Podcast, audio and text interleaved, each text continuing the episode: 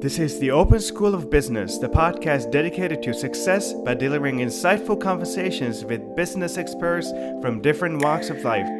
Here's your host, Anaru Musakwa, entrepreneur and a project management professional. Thank you for listening to this episode. Please leave your comments and questions, rate, review, and most importantly, subscribe. Let's begin. Hello and welcome to my podcast. Today I have the honor to introduce you to Dave McCarthy, uh, the individual who can really speed up your entrepreneurial and your investment game at the same time. He's an associate director at Accelerate DC at George Washington University. The purpose of this Accelerate DC incubator is to bring the benefits of I-Corps to early stage non university affiliated technology startups in greater Washington, D.C. area. Dave is also an executive director at Potential Energy DC Incubator, which he launched by himself and worked uh, and consistently helping startups offering groundbreaking solution to energy issues. He formed multiple entities uh, for pooling angel capital uh, in energy solution startups again. And throughout um, his career, he's been in technology, um, engineering. His background is in system engineering, and he had a brilliant career in corporate world. Uh, one of them is the executive VP at um, Windrose Media LLC, uh, and that company focused on live and on-demand webcasting services. Uh, his entrepreneurial road uh, started with a company called RunFast, um, and it's a multimedia based online training systems designed to meet the needs of commercial corporations. Uh, he successfully positioned the company as the leading reseller and integrator of uh, ClickSafety training uh, solutions. Hi, Dave. Uh, Hi, Anar. That was a wonderful intro. Thank you very much. Thank you. Uh, well, you do have a wealth of experience that you bring, and uh, we would like to share uh, a lot of lessons learned and a lot of tips from your life and your career.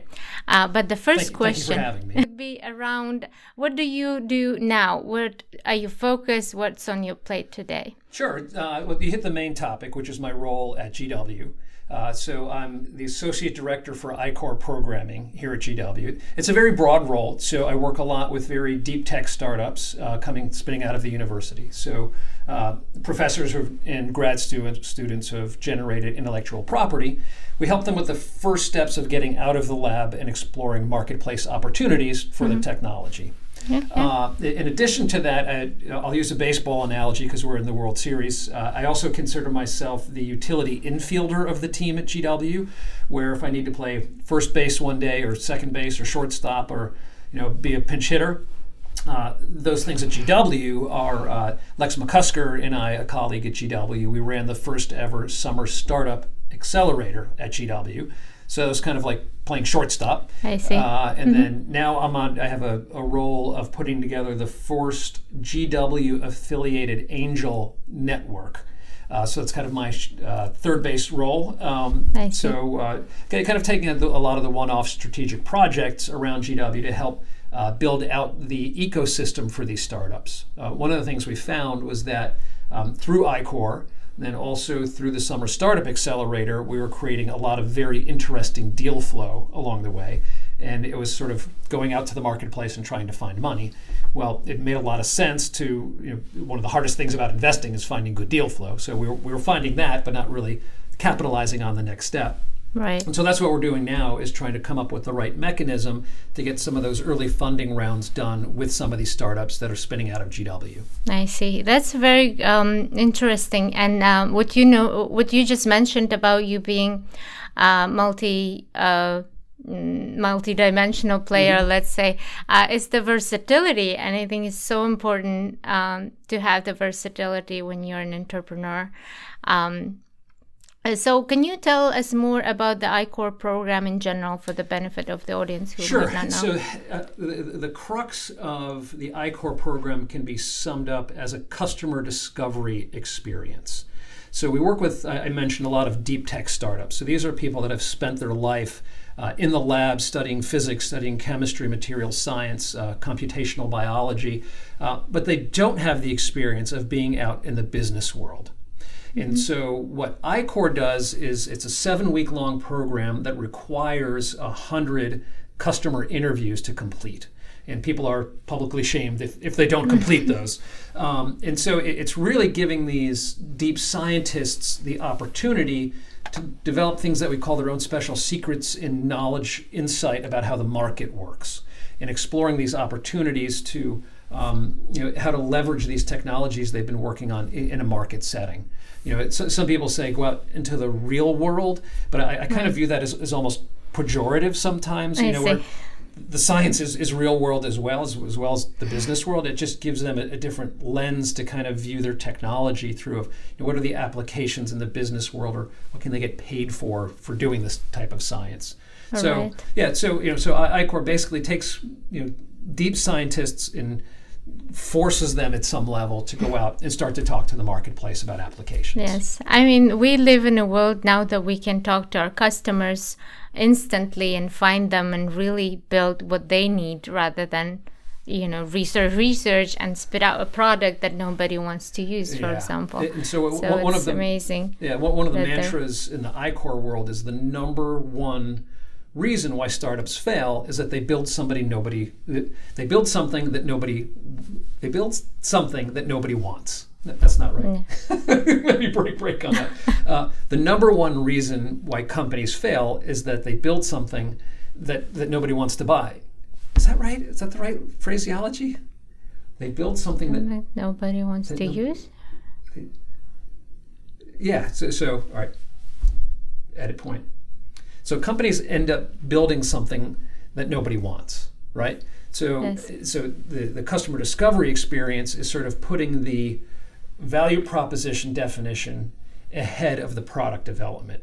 So that when these deep scientists are going out, they're not building something and they fall into the uh, build it and they will come snafu that a, a lot of people fall into because they, they, scientists tend to love what they're working on and think everybody else is going to love what they're working on. But that Right. doesn't always, that doesn't always happen out, out in the business. world. I, I think this is something that artists and scientists share. yeah. They they love what they are doing, and it might not something that people are willing to buy or something that is needed at the moment Yeah. because they say you know you have to solve the problem address the pain pointers Yeah. or get some inspirational product that's going to enhance the lives so and you obviously have to ask the people first what are their pain pointers or what are the things that they want to aspire to. Yeah, and, and I think your analogy between the scientist and the artist is, is really uh, appropriate because the you know the artist and the scientist both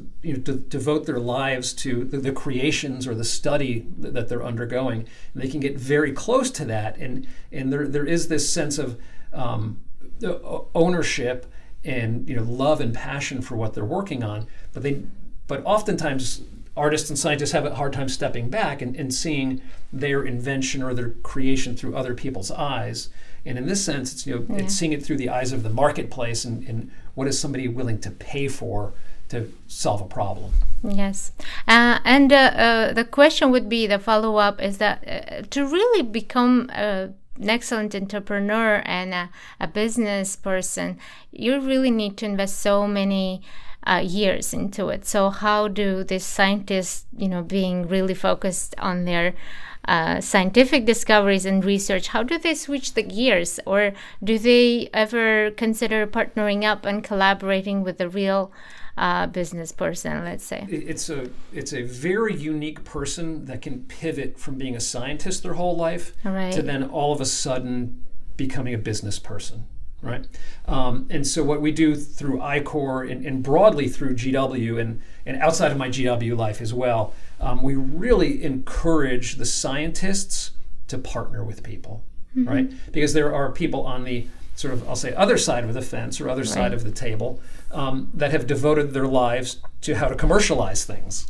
And so Yes. when you can get that magic to happen of a very unique science partnered with somebody that knows how to commercialize, that's where you know the success ha- has a real chance to, to happen. And so in my own evaluations of a- angel deals and investments that are on the table, you know, one of the the, the first criteria is um, the team. And how well the team works together, how long the team has worked together, uh, and you know even into the nitty gritty of how are they sharing the equity of the company along the way. You know, you hear of founder fights and divorces of companies and this and that, Yes. but you know it's the, the coming together of, of these multi-talented or a multi-talented team, and are they really positioned for success long term? So. Yeah, so to, to think a, a scientist can just hop out of the lab and immediately commercialize it, I, I think is unrealistic. Right. And from the investment side of the table, we always look at what what the team is like, Mm-hmm. um, and I can even go into one more level of detail Yeah. if you don't mind. But Of course. you know, thinking about how I have a deal screener spreadsheet that I keep, and the, the very first column is Oh, team, great. Mhm. and the the team is ranked zero to ten. And if it's a solopreneur, like a, an individual trying to run and start a company alone, that's a very low ranking, a very low number on that zero to ten scale. I see. Yeah. A- and that would be mostly in the research, medical, or energy uh, fields. What about what if it was something that didn't really require knowledge of, uh, let's say, I- I- what, what if someone has the business acumen and they're a software developer? I don't know, some kind of an app. There's just or. so many things to, to keep an eye on. Um, we use a framework called the uh, key activities analysis. Mm-hmm. Um, and th- there are eight different key activities everything from customer discovery, product development, um, marketing and sales, manufacturing, logistics, business administration, finance, and, and raising. To, to have a, a, a successful company, there's just too many things to try to yeah, focus Yeah, on. Yeah, I mean, it's I hard to focus that, on yeah. you know seven or eight key things because it, then you're not focusing. Yeah. Right, exactly. So you need to focus and you need to collaborate with other people who are also focused in their own Yeah, industries, in their own sphere. yeah. I, and uh, I, I can tell you an, an example of that. Recently, uh, I was hearing a talk uh, by the chief operating officer from Peloton that just launched Yes. with our IPO a couple of weeks ago. Uh, that individual was a GW graduate, Mm-hmm. um, but he talked a lot about the trust that's in, involved among the f- core founding team to have people all working equally as hard, but Mm-hmm. going out and doing different things, and then being able to come back and, and report back and, and trust one another that ev- everything's moving forward together. Yes. But e- even, I mean, Peloton back in its early days had, I think it was a team of four or five that got started.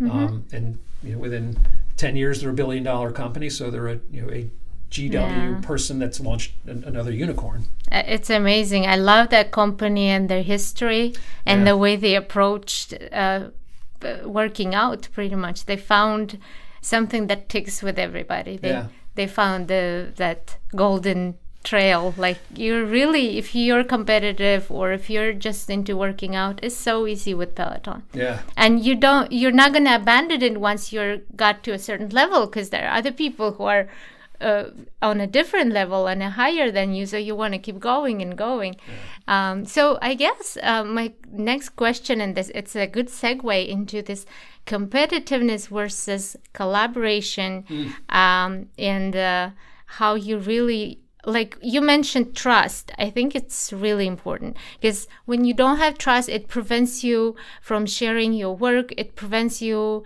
from even trusting that other person is going to do their share of the work. So there are so many fears around uh, uh, collaboration.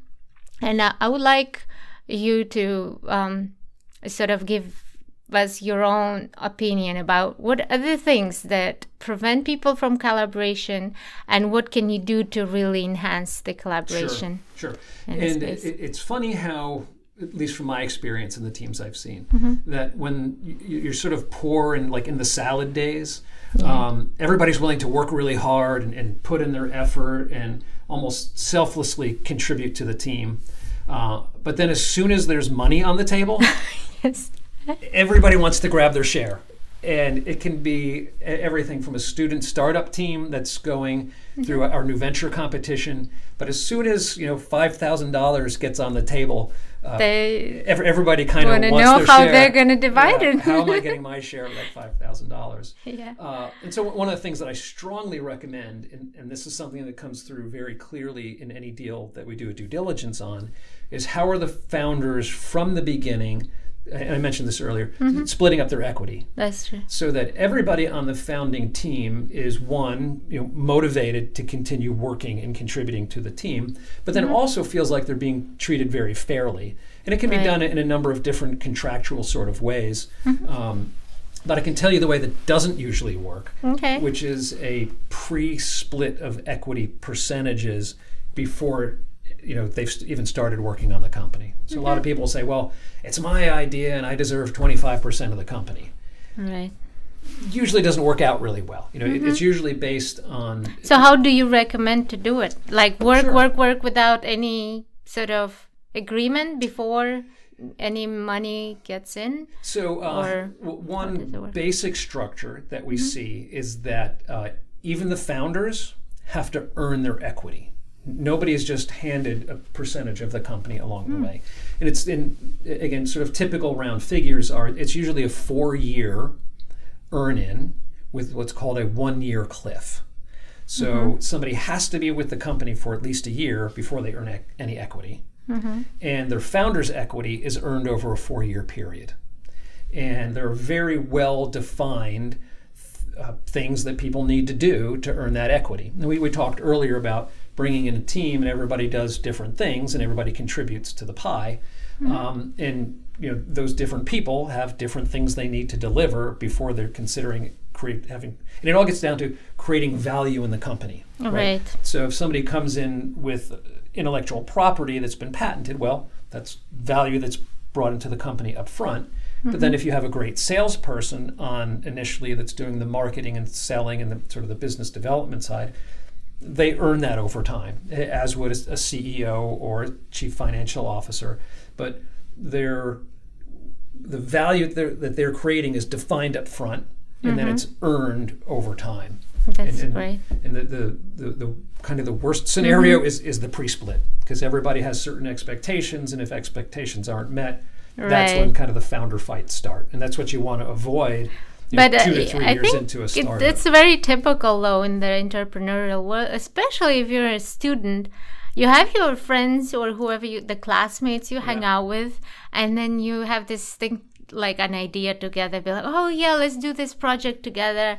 Let's do this. And obviously, since you're almost from the same background, you would be like, oh yeah, we're gonna split it fairly. yeah.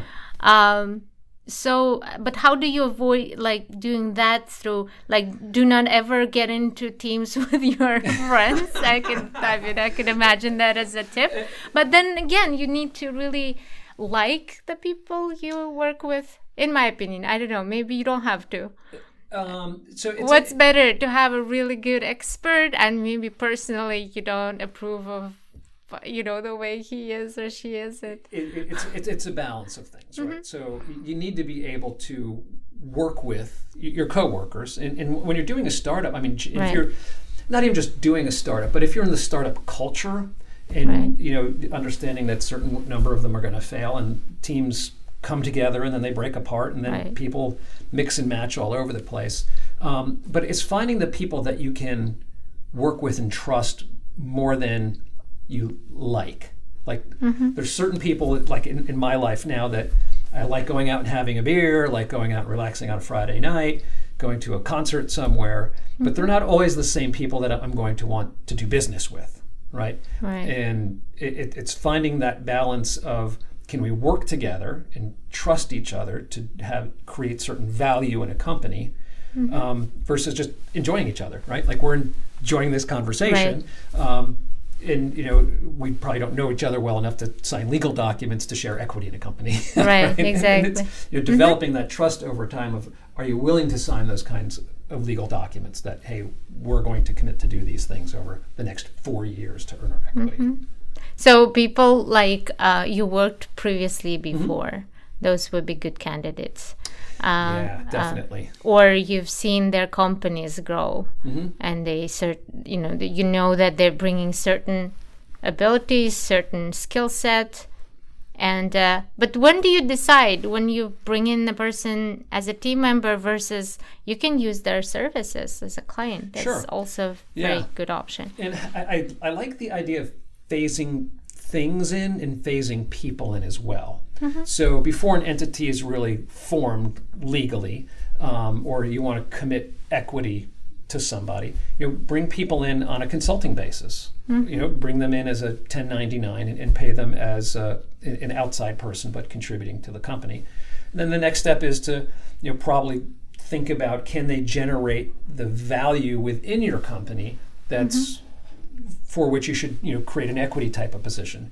If not, then then they're a hire. But if they are generating that kind of you know return on their time, and they're generating creating the value for the company, maybe there is an equity position to, to put in there.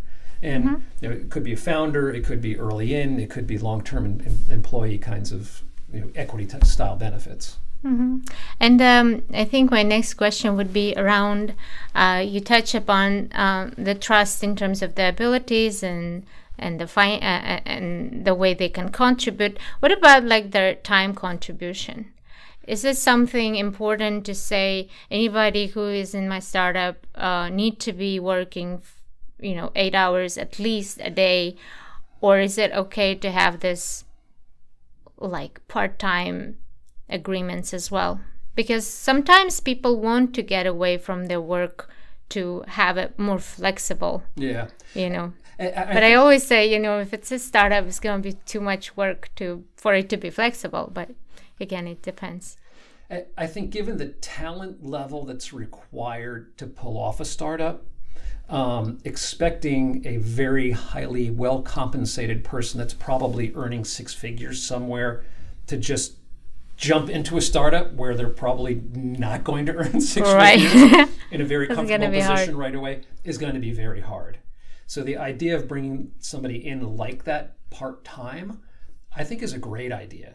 Um, you know, in my nonprofit world, running Potential Energy DC, uh, we're actually, I, I had been running that just kind of solopreneur-ish uh, for a number of years. I now have you know two senior people that are in helping me that are doing it on a, on a part-time basis. So uh, one person that's helping me develop the Potential Energy Angel Network is helping about 10 hours a week and then somebody that is taking over the responsibilities of running kind of the day-to-day programming of potential energy is in about 10 hours a week as well so they're off doing their own things and, Right. and have their own projects because they're driven motivated talented people but they kind of see the mission of what we're trying to do with potential energy and want to contribute um, Right. and so we're, we're peeling off small roles and you know, defined roles and deliverables for them to be able to bring in and help me move this mission forward. So, mm-hmm. so yeah. So if we can get to the point where we are fully funded and up and running on potential energy, I would love to bring these people in full time. But right, right now, I don't have a six-figure salary to offer them, so they're, they're coming in and contributing in, in smaller ways with smaller compensation along the way. That's great. Uh, uh, yeah, I was gonna um, mm, get into the nonprofit and the NGO world as well because usually when you uh, talk about startups, entrepreneurship, no one even thinks about opening a nonprofit.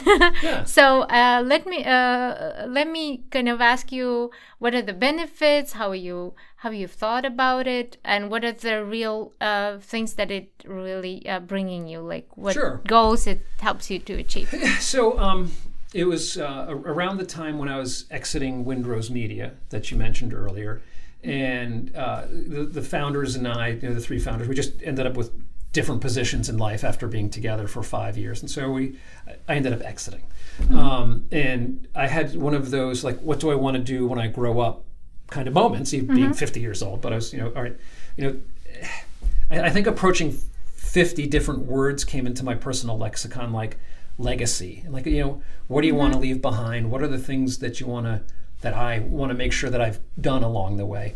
And so i started formulating okay well, what are those leg- legacy things i want to leave behind? What are the things that i want to make sure i get done? And so uh, with a couple of partners in a, in a team we, we formulate, formulated the concept of potential energy and so um, we started by bringing together the startups in the region that were energy and sustainability related. Uh, and now we have a, a really good cluster of them. So that was kind of the, our first hypothesis we were testing. Yes. Um, it was was there a, a deal flow of these companies? And we've come back with a yes. Um, And now the second piece that we're putting together is the ability to invest in these companies. So we're putting together our potential energy angel network now. Um, so yeah, so if the question is sort of why, it, it, it's uh, uh, just a personal personal mission statement at this point Right. um, to try to get some of these glaring problems that I see, you know, traveling the world, and let's try to solve some of them. Um, you know, in, particular, I was uh, on vacation this summer, and I was snorkeling in St. Lucia, and you, you'd think, oh, that's so far off the beaten path, and, and it was. But the one thing that I found everywhere. I find it everywhere here, and I find it everywhere, all the way to St. Lucia in Thailand and everywhere else I've been, is mm-hmm. plastic there is just single use plastics literally litter, Everywhere, litter, yeah. littering our globe and there's got to be to me a, a solution to this we can't just continue to pile up crap everywhere around our planet and expect you know the, world to be healthy in 50 or 100 years. And so Right. it's that sort of motivation that sits behind my work at potential energy. Let's find solutions to some of these problems that we're facing.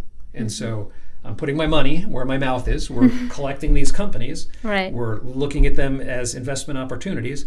And now we're investing in some of these companies. Okay, that's in uh, that's really noble, and uh, I really admire that. And uh, and I guess the question around that is, um, can anybody join the network and invest as well? How is where people can find out more information about it?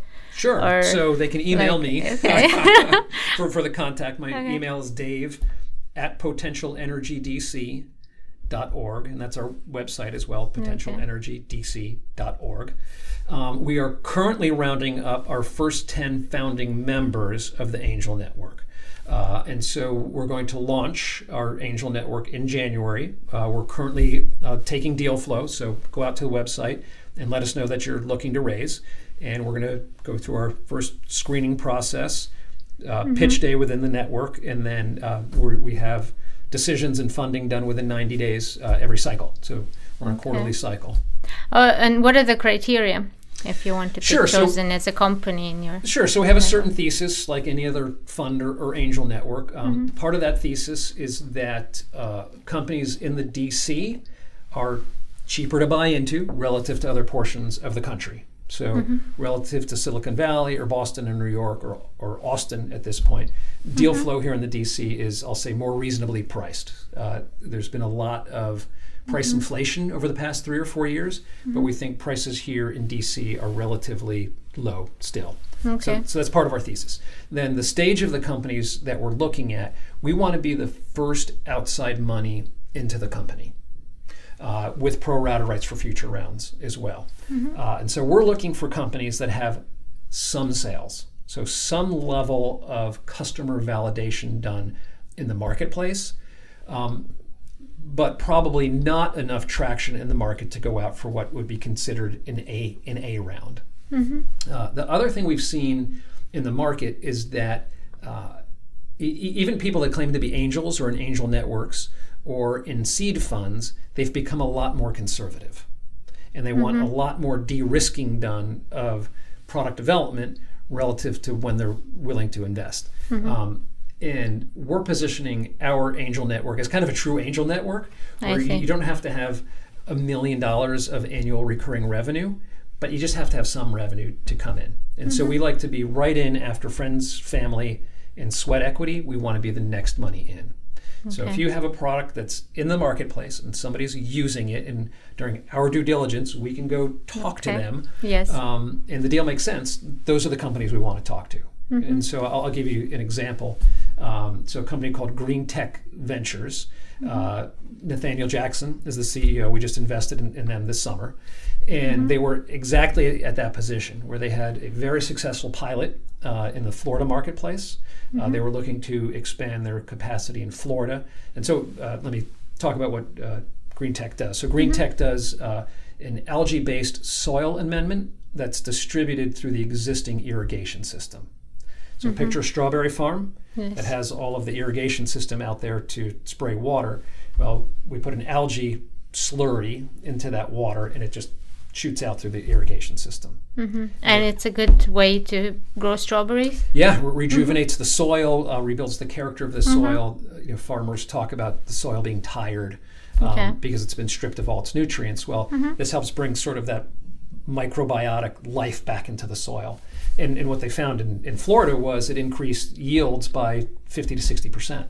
Oh wow! Yeah. So if you're talking to a farmer mm-hmm. uh, that has work is working tile, tired soil that's been out there for farmed for hundreds of years, Right. this is a great way to rejuvenate the soil and increase yields. Mm-hmm. Okay, so that's, what they do. great, So yeah. back to, back to where they were. So they had a very successful pilot in Florida. Mm-hmm. They're looking to expand operations in Florida and start to branch out into other areas of the country and the globe. Uh, what they found is that they're getting even better results in California, Mm-hmm. and now they're expanding into Mexico and South America as well.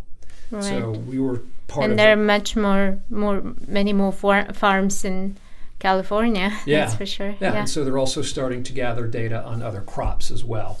So, wh- what do they mainly like use this money for? What what can they do more Yeah. of? Like more uh, research and development, more marketing. What's the main use for the angel money? So, so that's a good question because uh, with Potential Energy Angel Network, we're, we're looking to do more than software. So a lot Mm-hmm. of uh, you know, angels and, and VCs will say we only do software. It's highly scalable once the first instance is done. Mm-hmm. Potential Energy Angels is willing to do hardware type things as well. So in the case of Green Tech Ventures, uh, they needed bigger, better hardware to operate down in Florida.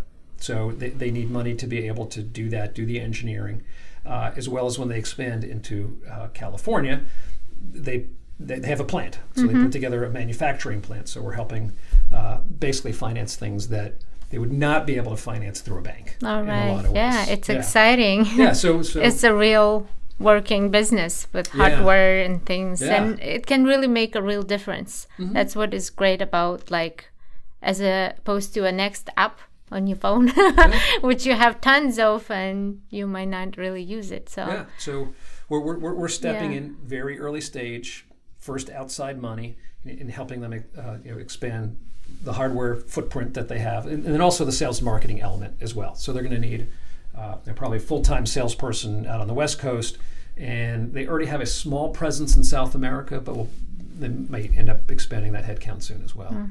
okay that's exciting Yeah. so as an investor uh, what would what would be your um, advice uh, where is better to invest and what kind of returns you can expect from startups if you're an angel So that's a good question. So, you know, there's a certain profile that your typical angel will invest in, um, thinking that they're going to get a certain VC, better than VC style return on. Um, with potential energy, we're hoping to do at least that, if not better. So just because we sort of have a bit of an altruistic hat on and are willing to do hardware based solutions, that doesn't mean that we're willing to downscale our return expectations. We still fully expect to meet industry standard, if not better, return profiles on these things. Okay, that Yeah. that's uh, that's good to know because when people see nonprofit, they might get a different idea. Am I, you know, donating, or Yeah. how does it work? So, it, just to be really clear, too, where uh, the PEDC nonprofit is for the companies that we have in its membership driven organization. Then the angel network is going to sit aside that. okay. And that's where we make the Oh, so yeah, good. so I do. I'm very altruistic, and I really want these things to succeed. But I also want to make a lot of money doing it. right. I mean, it's only fair if you're investing, you expect the return. And uh, f- quite frankly, if if you're not making money, most likely the product is n- is either not wanted or not providing value. Yeah. So again, we're going back to and, that. and that that is a point that I try to drive home with. You, know, you hear social venture a, a lot these days. Um, if a social venture isn't making money, they're not having impact, right? Because then they're Right. not selling their thing. People aren't using their software. You know, whatever it is the social venture is doing, people aren't using it or people aren't doing it. So if you're not making money, you're not having the impact you want either. I see. And uh, yeah, have you had any social ventures in your um, potential energy? Because if you think about it, energy it can be even subsidized by the government in a lot of countries. So I, I, I would consider everything we're doing at, at Potential Energy to have that double bottom line, if not triple bottom line, um, stance to it. So I would consider everything we're doing social venture. You know, if you consider impact, yeah, yeah. Nathaniel Jackson at Green Tech Ventures as being a social venture, then yeah, I think we're we're doing all social ventures because it's all somewhere in that energy sustainability kind of complex. Mm-hmm. Yeah, so uh, you had a really long, uh, successful career in the corporate world, and then you had your own companies. So, uh, what is your recipe that you want to share with people? Uh, w- what should they do if they have, you know, if they started out in a company and they want to grow, and then maybe possibly either, you know, get their own business started, or even do some entrepreneurial project that will get them where they want to be. Sure. So I didn't start my entrepreneurial career until about ten years into my career career. Right. Um, and I, I just made the break. I jumped out of big corporate and I started my first company. I don't always recommend that. there's a there's a lot of risk involved and a lot of sleepless nights involved. So you know, I was in a position where I had a really nice, rather cushy corporate job. Yeah. You worked at, at Accenture at that time, Um, Yeah. right? So, so you know, the, the the longer answer is uh, my first professional paycheck came from Arthur Arthur Andersen, and then I was there it, the day it split with Andersen Consulting. So my second professional paycheck came from Andersen Consulting, and then I was there for the ten years they ran in parallel, and then I, I left right around the time that Andersen Consulting became Accenture. So it, it was a good Right. job. I'd been there a long Yeah. time. Uh, jumped out, wife, house, kids, Yeah. cars, and e- everything started out really well. I mean, we had you know, more work than we could handle in my early days at RunFast, and then uh, there was a period at uh, my first client, which was uh, which I'll leave the name I'll leave out, Right. but all of the work we were doing, they ended up offshoring to India within about a six month period. Oh, wow. So we laid off a bunch of people. You know, times were lean. It was a really difficult portion of my professional eh, slash personal you know career where times were tough. And so uh, I, I think I had underestimated the sales cycle of consulting, uh, even because I was coming out of this big company that had all of this, these great support mechanisms and everybody was selling, so all the sales were smoothed out. And when we hit sort of this bump in the road at RunFast, it was really, really stressful. Um, so I, I encourage people to, re- to to do something that I that, that I, I do myself, which is which is really not view your entrepreneurship in a vacuum. It's got to be viewed in the context of your of your overall life. Mm-hmm. So if you have people, wife, kids, pets that depend on you financially, you need to take all of that into consideration and not put an undue risk on yourself and of all of those people. So Right. you need to be able to either straddle for a while if you're in a nice cushy corporate, you know, don't just shove that away and, and go zero revenue starting Right. You on- can have a side hustle for a while. have a side hustle for a while. And we were talking about this earlier, where maybe you know somebody becomes sort of that eight-hour a week um, consultant into a into a startup for a while, and seeing if it's the right thing, see if the relationships work before you sort of just jump into an entrepreneurial environment. But you know, I, I, I really encourage people. And especially you know, in our work at GW with the scientists and with the students, to view their, their life as a whole and not just as sort of this entrepreneur thing over here and then the rest of the world over there. Um, Right. and it's got to be taken into you know, full consideration and, and managing risks uh, across your whole kind of life platform, if you will. Yeah. And so, how did you get out of that difficult situation? Probably So- a good lesson so for piv- all of us. Yeah, pivoting very quickly. Uh, so I, I, I, I knew there was this long sales cycle that we're heading into for um, for the consulting work that we're doing, which was custom online corporate training. Uh, and so what we did was was pivot very quickly to see assess the market and see what kind of um, sales software sales we could pick up. And so I, I went to some of the people that I was trying to sell my corporate custom development work to. And in one of my uh, discussions, it was kind of good old fashioned customer discovery that I was doing, just really assessing needs rather than trying to sell a point solution. And the customer came back and said, I really need this style product. And it was online construction safety training.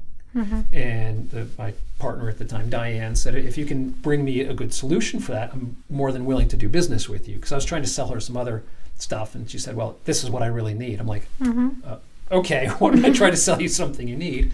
And so I went out and, and did my own. We, we invested in, in a full evaluation of the online construction safety training marketplace, and we came back and, and pitched her what we thought was the best solution out there, mm-hmm. and we ended up winning the work. And so what had been kind of a four to six month sales cycle, we turned that into about a three week sales cycle. Mm-hmm. And not only was Diane in that position, but we found out there was a whole bunch of people out there in that position. Mm-hmm. And so we became the leading rep for the ClickSafety program that you mentioned. Right. Yeah. yeah. They always say here it's called a, a, ten, uh, a, a second uh, slide presentation. If you find a customer for a certain product and they're willing to buy on the second slide of your presentation, instead of uh, trying to convert others, you have to just look for those people, similar people who would buy same style yeah. and who have the same needs. Yeah, and, um, and, it, and then it, it, turned out that we struck a little bit of gold with the ClickSafety model and that we actually helped them finish the product and finish other products along the way. We also became their, their leading sales force east of the Mississippi al- along the way. So it turned out to be a really good, you know, uh, partnering type relationship for a number of right. years. Yeah. Mm-hmm. And uh, when you say partnering, we're, we're, going back to the collaboration thing. Sure. Because uh, at that point, could have you been competing with them instead? Was it even an option if you were quite close-minded, for example? Um, not really. Mm-hmm. There, there wasn't really the opportunity to be competitors in that space, unless we had picked up, you know, as a reseller, unless we had picked up one of their competitors to, to resell as well. But we didn't. Mm-hmm. We, we were exclusive with ClickSafety and we were just going to sell their products. Mm-hmm. And, and, it was probably less resistance to go that route than. Yeah. yeah. So, so they so they had to be willing to give up a certain territory for us, mm-hmm. and we were willing to be exclusive with them, and, and things worked out. Okay, great, yeah, good. Worked out really well.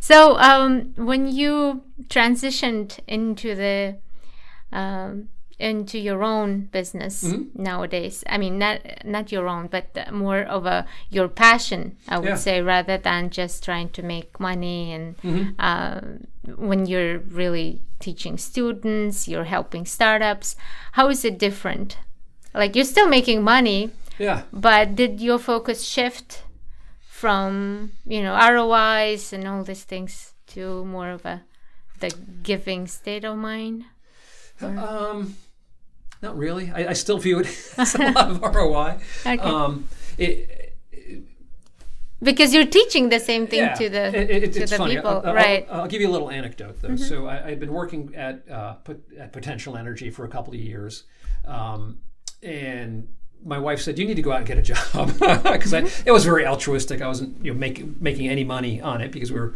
seeding some investments, and so uh, there's the position opened at GW, mm-hmm. and so I was having coffee with uh, Jim Chung, who is the director of the office that we're in, and and I'll paraphrase here, but he said, "Dave, wouldn't you just like to come in and get paid for what you're already doing?" That's a very good one. Yeah, I think uh, you're lucky. Those positions don't exist that yeah, often. Yeah, yeah. so it, it, worked out very well that. I'm, mm-hmm. I'm and, and, Jim's been very flexible too. So I, have been able to carry on my GW work where I'm actually getting paid to work with the students and the, and the professors and the scientists. And then I'm also able to carry on my potential energy DC work at the same time. So right. I, I, do have kind of one foot in the standard job camp uh, mm-hmm. uh, and then one foot, one of my other feet. I feel like an octopus sometimes, uh, you know, in my potential right. energy world. And then uh, I'm also doing, uh, you know, my angel investing practice on the side of that, which I'm trying to pull back into you know my my potential energy world as well. Mm-hmm. Yeah, I, I, I love that analogy with the octopus because I feel that way sometimes myself. Yeah. And uh, a lot of self uh, development books, a lot of courses, they always say just focus on one thing, never do so many. And I think it is important to do many if you have the passion and energy for it because it's really developing the ecosystem around yeah. it. There's one thing helping the other and it yeah. all growing. And I get bored very easily too, which is probably good, good and bad in some way. So I have another startup that I'm launching as well along the way. Oh, tell us so, about that. So th- this is very mechanical. So there's nothing sort of sexy and softwarey or science about it, although I have filed a patent for it.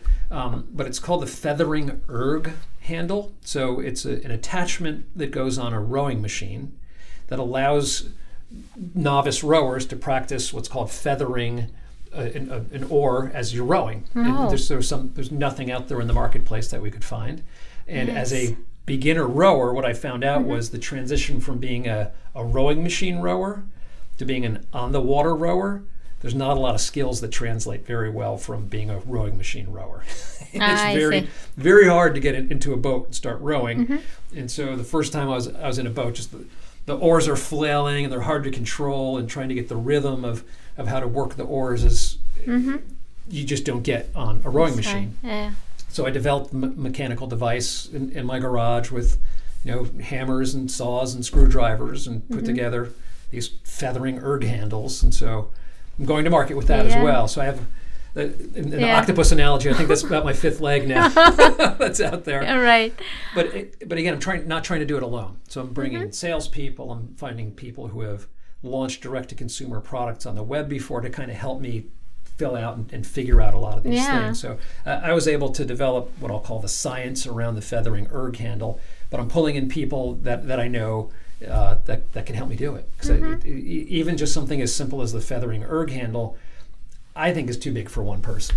So, Uh, It's true because there are so many more people positioned better to sell it and to position it, and yeah, uh, it's very geeky product. I like it. it's a very geeky Uh, product. yeah, and it's so unique and niche that I think i- it's gonna be quite a fly to sell because there are very few people who are interested in that particular Yeah. thing.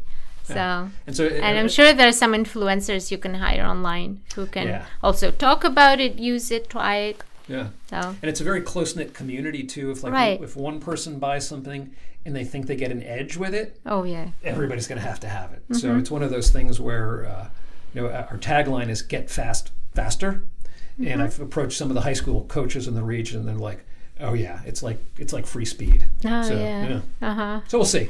We'll see. Yeah, I, I don't know. In six months from now, we'll see where we are. Right, yeah. Uh, as long as the legal community is not going to be like, you can't use that in the competitions or something. Who knows, Hopefully, there'll be no legal hassles. It. yeah, but I mean, the, it's a gear. As, Yeah. as the way I see it, I Yeah, think it's, it's great. goods Yeah, yeah. So, um, were you always so handy? Like, like was this something you grew up doing things together with your family and? So this goes back a long way. Yeah. Um, when I was five years old, my mom tells a story about how I went into my dad's garage and I took out the tools and I was starting to take apart the family car Oh, just to kind of see how it worked. So I would, I, I had gotten as far as I think taking off the rear view mirrors and kind of inspecting them and looking that. And I was, I was starting to go to the bumpers, and my mom was like, no, No. no. but, yeah, Yeah. so I've always been very But you had the curiosity. yeah, Yeah. and so uh, what my last project the, the summer in the backyard was I uh, constructed 12 foot high, uh, essentially a chicken coop uh, around my peach and pear trees in the backyard because I've ha- been having this annual war with the squirrels in my backyard, I and so see, yeah. I tried like chemical repellents, which didn't work. Then I tried, you know, uh, bird netting, which didn't work, and I and so it's, it's, it's like it's a war between me and the squirrel. So I, I finally like built this thirty foot long, twelve foot high, what looks like a chicken coop around my trees, Wow. and that worked. And now you have peaches and apples. And now we have great. peaches and apples. Yeah. Exactly. Yeah. So again, Mm-hmm. saws, screwdrivers. You know, Yeah, I can see you're very action oriented because I do. you you have a lot of things going on, but you still have time to do uh, you know things that are important to you. So um, in this podcast, we really want to see what the person is made of. So like Sure. you know things in your childhood that you share was excellent, uh, interesting example. Uh, what else has shaped you? Any books or any inspiring persons that you think? uh, inspiring person. th- This is you're going to think this is sort of a setup, but it is. Uh, but uh, my wife, my wife inspires me every day. She is focused. She's focused, hardworking, diligent. Uh, she gets the most out of every single day that she's alive. A- Absolutely. When she when her head hits the pillow at the end of the day, she just falls right asleep because she's been so hardworking and, and diligent. Yeah, she- I, I was gonna say you uh, to achieve a lot, you need that system around you. Yeah. Like if your spouse is lacking and or, or always falling behind, it's going to be hard to keep up. So Oh, uh, there, there's no problem in the McCarthy house with her falling behind. Sometimes it's me. It's but but Okay. also we, we sort of complement each other well, um, where she allows me to do these creative harebrained things like. I I don't know anybody else that would allow their spouse to go build a 30 foot long, 12 foot high chicken coop in their backyard. but my Yeah. wife has allowed me to do that. Um, Right. Yeah, so it, it's a good compliment. But she's she's really hardworking and diligent, and, and that helps me be sort of execution minded sometimes, like getting things done. Like I could probably spend months just at my workbench in the garage tinkering with my feathering erg handle. But as we were saying earlier, unless the feathering erg handle gets into the market, I am not making any money, but it's not having any impact either. Like rowers aren't getting faster if I'm just tinkering in the garage the whole time. So Right. yeah, getting out and, and, and making things happen is is, is part of the inspiration I gained Yeah, from her. it's finishing, uh, executing. I just read uh, Jack Welch's Winning, Oh, okay. and he says it's the it's the last E that he was looking for. So it's four. He uh, kind of filters people when he interviews, so it's like four E's. Yeah. He looks for energy in a person, and then ability to energize others, Mm-hmm. edge, making decisions quickly. Even without uh, all the information you need, and then the, the fourth one is executing. Yeah. Is really delivering. yeah. And he says it's four four E's and one P, which is passion.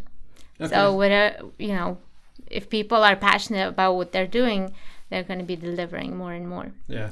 And Yeah. the other thing that I that I personally phase in and out of a lot, but I think is key to when I'm really being most creative and productive, is keeping a good de-stressing routine. So you know, some people are artists and will paint. Some people play music. My, my big one is, is trying to keep a good workout routine. And Right. I'm- not always great at that, but I, I do find the more I'm doing it, the more sort of the endorphins kick in and And you'll get more into it. Yeah. Yeah. And so, uh, so I phase in and out of that. And if there's, you know, you know, advice I may offer to people is, make, don't don't lose whatever that thing is for people. Like, keep doing that. Either keep working out, or keep playing the guitar or the piano, or, or what, whatever it is that you know jazzes up the endorphins in the system. Make sure you get that time a- away from the work to, to keep the passion alive. That's true. Yeah. Yeah. I use the same microphone for my karaoke singing. Well, you have to let us know where you're performing, so we, can go, so we can go listen. yeah, we, we could. I can. I do some open mics sometimes around DC area. right. Yeah. Good.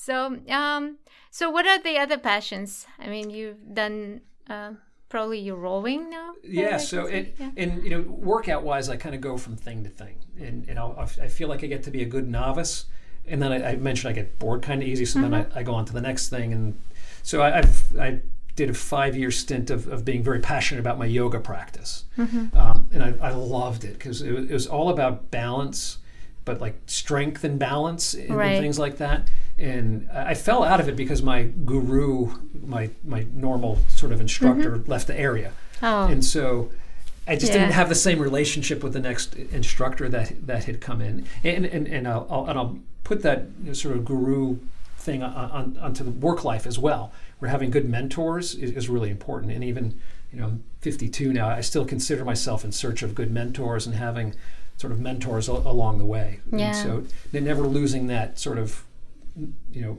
protege mentor kind of role for the next level that one wants to get to. I think is always really important. yeah. I've always been lucky to find good mentors in my corporate world, and now with this podcast, I think I will be able to find a good mentor for my entrepreneurial Yeah. journey. So Yeah. it, it's great. And, and sort of back to the yoga thing too, Uh-huh. it just the, the ability to balance. Uh, you know, it, and they say what you practice on the mat is what you practice in life, right? And so it, it's balance, Mm-hmm. but it's not being afraid to fall over once in a while as well. And uh, I fell over a lot. Like I think I was, Yeah. but when I'd You fall took over, risk, but yeah, t- took, a risk and didn't know if you could do it. But then I would also laugh. Like I'd fall over. I'm like, ah, so what? You know, I just fell over. So what? You know, but but going out and trying those new things and extending out to to and, and past what you think you can do sometimes. And and I, I was always surprised at what I could do beyond what I thought I could do, which was really and really important for for the entrepreneurial set and um, in life in general. Like always, don't think of yourself as being too constrained. Right. And I, I like that analogy just push yourself because when you're comfortable, you're not growing anymore. Yeah. And when you feel that discomfort, the first thing is you want to stop doing it. Yeah. But instead, you have to do it and Yeah. just go with it and, and laugh. That's Yeah. the easiest way. Like, you know, ah, it doesn't work, it, it, it fails. Okay, fell I'll try again. I, I try hard not to tell them what to do, but just give them the basics along the way, right? So my, my younger one, who is very naturally gifted and smart in math and things mechanical, um, I didn't want him to fall into the same trap that I did in college, which was, oh, you know, leaning back on what you'd picked up in high school and college seemed kind of easy and just kind of floating into it.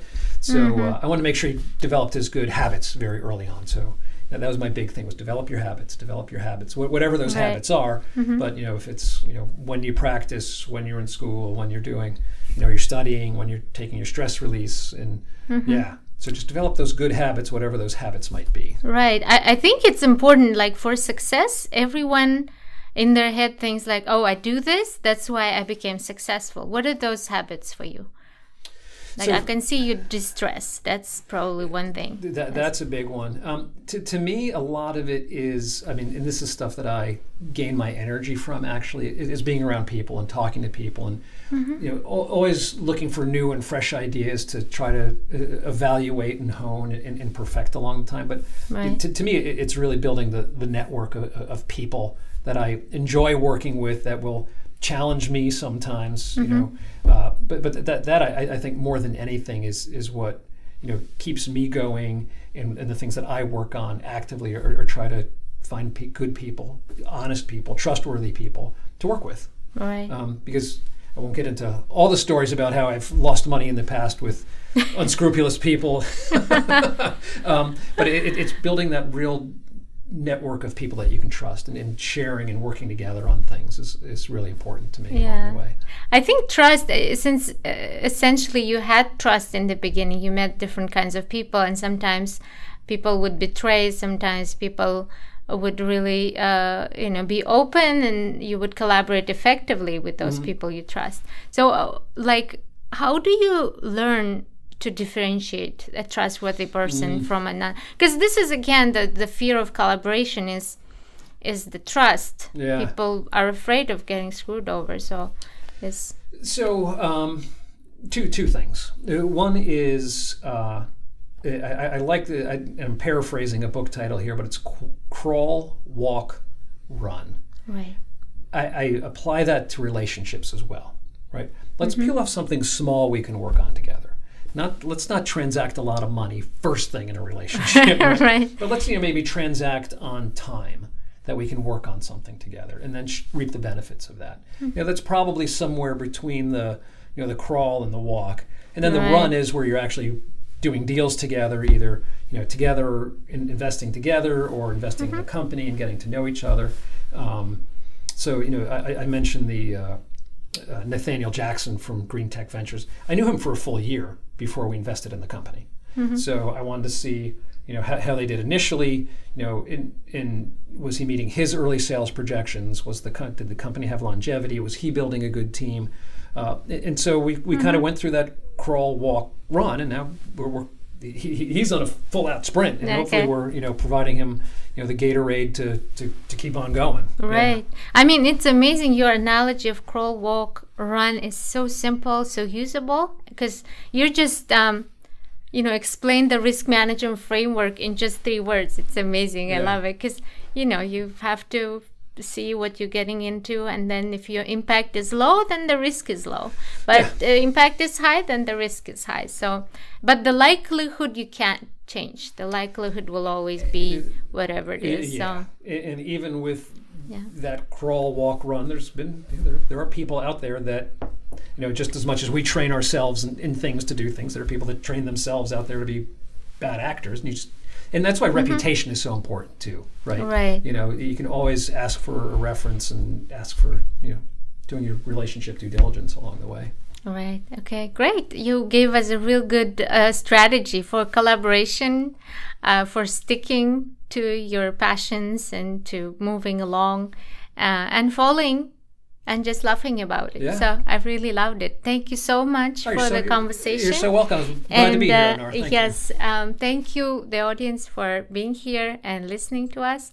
And uh, I hope to have you back with uh, um, with your new ideas, new startups, and maybe some guests that you will bring from your um, uh, investment rounds. Why don't we make a date for six months? We'll see how the feathering erg handle is doing and how some of these investments turn out. I'd love to be back. Okay, great. right. Thank Thank- you. thank you, Anar. Thanks. Okay.